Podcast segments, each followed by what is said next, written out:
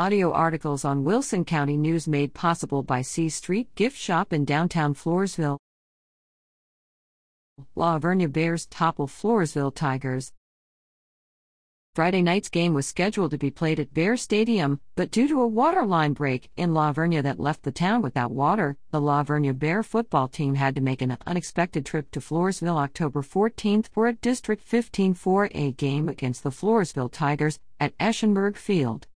The Bears started strong by taking the opening kickoff and driving 61 yards down the field until the drive stalled out at the 7 yard line. Luke Green then came in and kicked a 25 yard field goal for an early 3 0 Bear lead.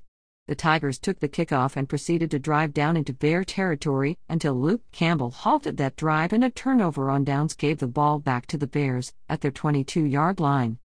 The next Bear possession had the looks of a quick three and out series until punter Colton Schmidt took the snap in punt formation and sprinted 31 yards down the right sideline to give the Bears a first down near midfield.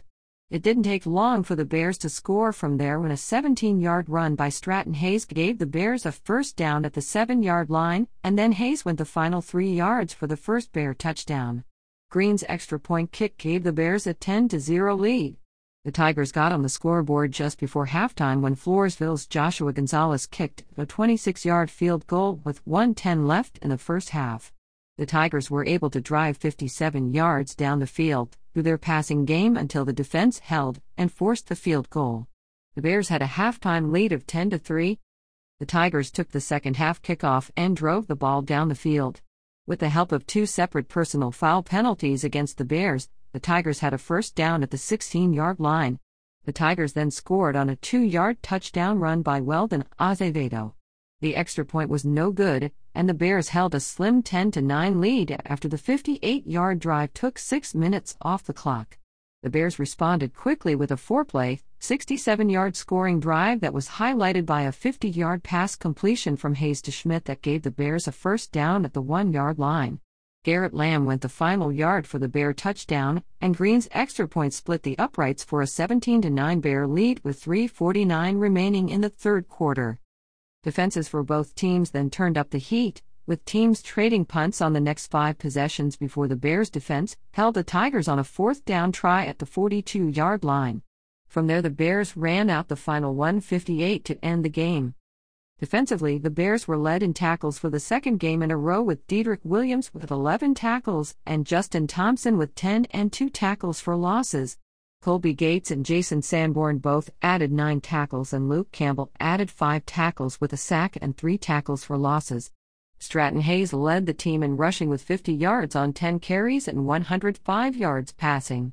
Colton Schmidt was the leading receiver with eight catches for 101 yards.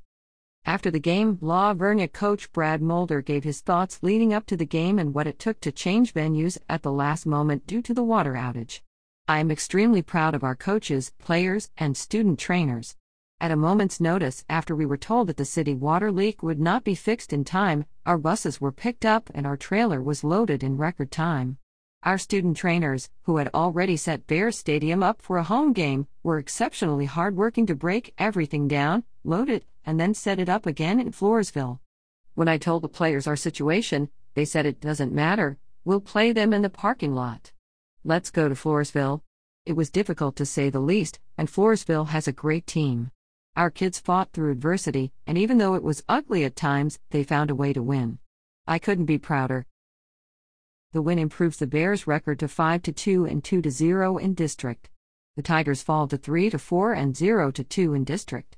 This week the Bears travel to Pleasanton for a 7 p.m. kickoff against the Eagles on Friday, October 21st. Floresville will host Rockport Fulton on Friday, October 21st at 7 p.m. With sports at WCNOnline.com.